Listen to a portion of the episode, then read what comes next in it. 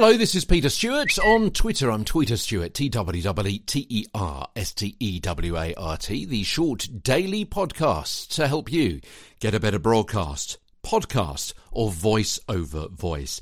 Today, it's key number eight in our key to conversationality, and it's entitled Know What the Desired Response Is of Your Audience. So you have the message and the person it's being delivered to, but you also need to know the intention of what it is you're saying.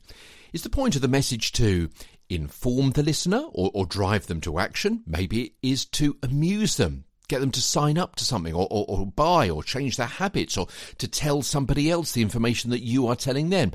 Knowing the answer to this question, the question again, what is the desired response of my audience? And knowing the answer to that will, again, help you direct your voice to them in a meaningful way. Now, of course, most news stories are to inform the audience about what's going on, with others to amuse or entertain. But imagine your target listener, say a teenager, if you read them a story about an economic forecast. They may be confused, disinterested, distracted. Hmm not really the response you want. After all, the story may be important to them, even if it's not immediately interesting. So it's up to you as a news writer and a news reader in this instance to create that story in a way that'll engage. And I'm talking about the words and the presentation. There may be perhaps talking about the likelihood of getting a job or a loan or buying a first flat and so on in a voice and a style that's similar to theirs.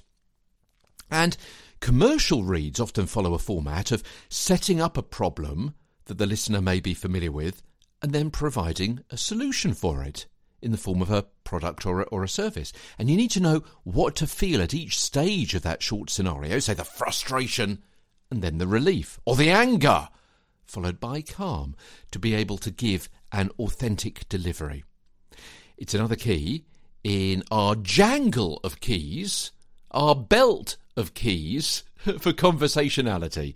And it's uh, key number eight. And we're going to be following these over the next few weeks. And you know what? This kind of reminds me of that episode of Seinfeld where, where Kramer gets a line on a, on a Woody Allen film. Do you remember this one?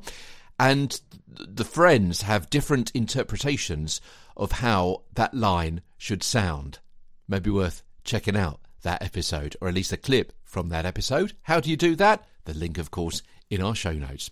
I'm back tomorrow with an episode entitled The Emotion Duplication as Get a Better Broadcast, Podcast, and Voiceover Voice continues.